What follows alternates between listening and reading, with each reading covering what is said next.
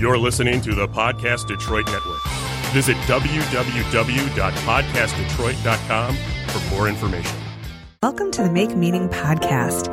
I'm Lynn Golodner, and I've dedicated my life to sharing stories of how people make meaning in their work and find purpose in their lives.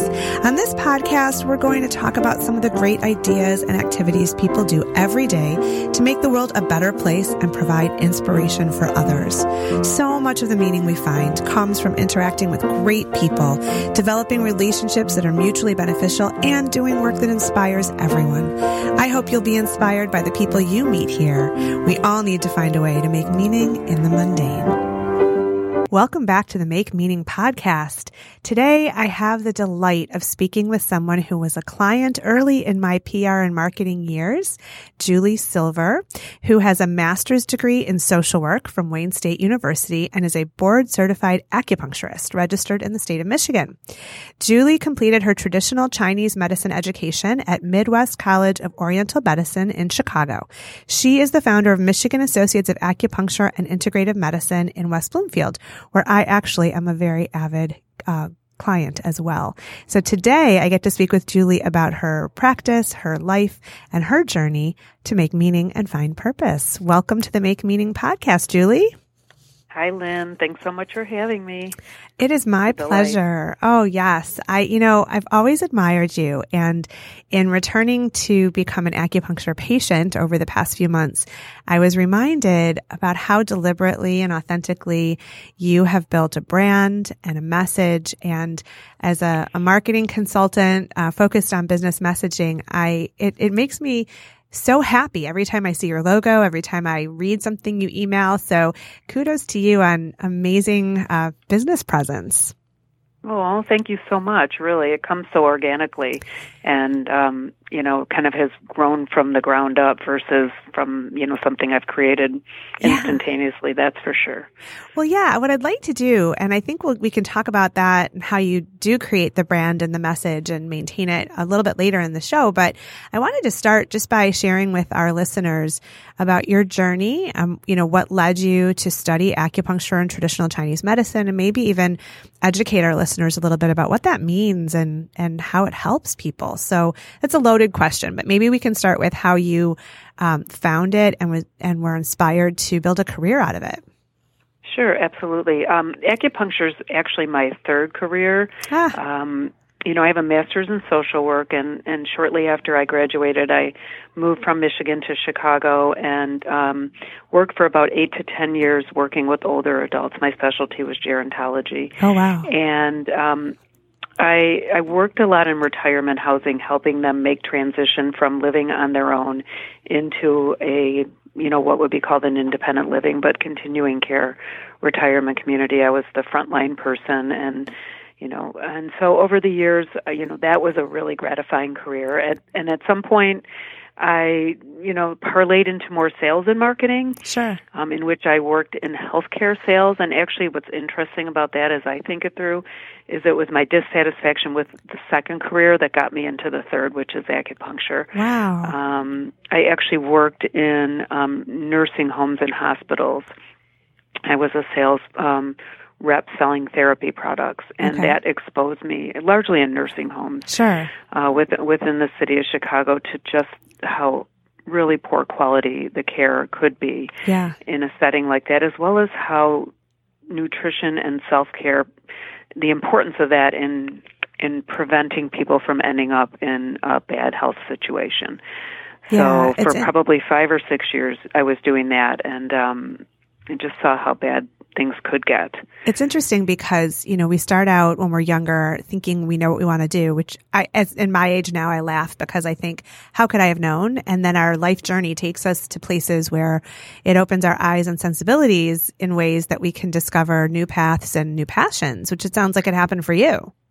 Definitely. Yeah. I mean, through seeing how poor poor care could get in at the same time myself being a patient of acupuncture. I was always a searcher. Okay. and having had some health issues in my life i was always seeking out what would be more called preventative medicine. Sure. At that time alternative medicine i don't like to use that word but um right, right. so everything kind of came together. My dissatisfaction with you know the state of healthcare my own personal journey and it all landed on my lap with a newspaper article in the Chicago Tribune in which I was reading that uh, the, about an acupuncture school, and I had honestly never really thought about going or Hmm. kn- knew that there were schools, and um, Sure. and it all came together. And I next thing I knew, I was registered as an an, an acupuncture school. So interesting that you were already a patient. What inspired you to first seek out acupuncture along your journey? You know, I think because of my own personal experience with the medical industry early on as a child, as well as the care that I saw, I was always seeking more, you know, holistic approaches. That was Yeah. my first line of defense. So, Sure. along with going to acupuncture, if I had a cold or I wasn't feeling well, or a lot of times stress, or right, right. um, you know, women's health issues, I would go for acupuncture, and Hmm. it was just the results were amazing. So, yes. um, it was just I became educated, and, and Sure. then soon enough I was able to educate others. Yeah. And I love that you don't want to use the word alternative because it makes it sound fringe or questionable. And, you know, I, I follow the same philosophy that you do about health, very holistic and what is a natural approach before um, I take a heavily medicated approach. And I've always been like that as a parent, but also for myself. And I find I don't get sick as often as other people might. And I um, seek remedies or treatments that are compatible with the way the body heals itself. I mean, it, it's interesting because, um, you know, and I don't know anything about the details here, but I had a, a girlfriend from college who, when she had her first child, she was from Taiwan. Her mother came over from Taiwan when the baby was born, stayed for a month and was making her broths and teas and all different, um, herbal remedies that she was taking to help her heal from the birth, uh, produce milk for breastfeeding and lose the weight. And within a month of having the baby, she was like back on track. And it just amazed me because it was all natural. It was all holistic, you know? Right. And I think, I don't know if that ties in with traditional Chinese medicine, but um, there certainly are secrets in our nutrition and in nature um, and the way we live that help promote good health. I would, you know? Right, absolutely. Yeah. Chinese medicine, I always say, um, you know, we view the body a lot like a tree. We have lots of branches to our body, and we have lots of branches to the tree. Sure. Um, if we just try to water one branch, the likelihood of the tree growing lessens. If we water the roots of the branch and the roots of the tree, the whole body flourishes. And that's how I view Chinese medicine, that we really have to look at and treat and understand the whole body. That is beautiful. I love that. Thank you for sharing that. That's really beautiful. Absolutely. So you pivoted your career twice um, into your third career, and um, I'm sure people listening are st- still searching for their purpose or trying to figure out, you know, am I on the right career path? Um, how did you transition from one career to another? Do you have any any reflections that could help our listeners? Yeah, you know, it's interesting as I think back, you know, everything led up into to the moment of transitioning, but the moment of transitioning was was actually pretty harsh. Hmm. You know, the last job I had in before I became an acupuncturist, I quit. Oh, Um, I knew I wasn't happy. I knew that I wanted something else. The conditions under which I was not so much working under, but going into, and I mentioned nursing care and hospitals, and were just so upsetting to me that I, I literally walked in, in one day and I said, "I'm Oh. done." oh, I didn't have another job. I didn't have a full plan, but it was taking that leap of faith. I think Mhm. in a moment like where the organic world pushed me, sure. that the world opened up. And really the same thing happened with my ending the retirement into the healthcare field, and I won't go into that, but it's a very similar situation Hmm. where everything led up to that moment. The moment itself was harsh, but then again, the world kind of opened up and and everything came together when I followed my gut. That's really important to trust your instincts and to to look for the signs the universe is sending you because they're there. Yeah, absolutely. Yeah, absolutely. they they say leap and the net will appear. you know? Right, for sure. So, as we mentioned at the beginning of our conversation, I've always been impressed with your thoughtful messaging and branding around your practice. Um, and I hope that when we post this episode on our website, on the yourppl.com website, I can include your logo so I can show people how beautiful it is. Um, but tell me a little bit about how you came to articulate your vision and the impact your practice has on patients so incredibly well. hmm Well, that's a that's a good question. my my vision and the development of my messaging has also happened and grown over a period of time. It wasn't again a wake up and go I have everything. Sure. I started as a very small practice, i.e., just me. Uh-huh. I remember my first logo was actually a logo of a tree, um, and as you know now, it's not it's not a tree. It's, Right. It's well, I can't. It's it's unusual, but we'll we'll leave that. But Yes. but the point being is is both the development of my branding, both from a visual as well as the messaging, has happened with a lot of heart and a lot of people involved, including you know my whole team here. Um, and it keeps developing. I feel that you know our practice and to have a successful practice and business um, you never stop growing. You never stop learning. We never stop changing. And um, our behind the scenes, I will say, is very well intentioned of goodness and good health for people. And that mm-hmm. drives us to give a message that is consistent and visually beautiful, and of course, due to our wonderful graphic designer, yes. but also, you know, with the heart and the consistency that goes with it. I hope that made sense. Yeah, no, it does. And I, you know, I wonder also, um, I think this probably ties into your messaging and your vision. I mean, I think it's how you create a sustainable practice that thrives. But I know that you've had, um, some of the people on your team really a long time and that consistency and that uh, loyalty and duration says that you're doing something right as a practice and as a leader you know do you have any nuggets of wisdom for our listeners about how to manage well how to lead your team so that everybody succeeds. Ah, that too is a loaded question. Um, sorry I think that I take good care of my team members. Uh-huh. Um, you know, I would say financially and and providing a really comfortable work environment sure and a happy place to go to work. I take our practice very seriously. Um, we do a lot of marketing. We and I say everybody, but the business itself, we've invested a lot in sure you know social media and our website and and you know I as a business owner I'm constantly kind of behind the scenes prodding and pushing some may say. Sure. Um you know everybody on the team to continue to do the legwork to build the practice. Um, but I think for the most part what I can tell you know when I'm not being completely annoying everybody does like coming to work. Yeah. Everybody does like coming here and we do. We have i mean the you know everywhere monica has been here 13 years and you know our our more newer acupuncturist is starting her fourth year. Okay. And we're actually looking for a fifth. So Oh, wow. i'm hoping i'm hoping to find another person who wants to jump on the ship for a long period of time. Sure.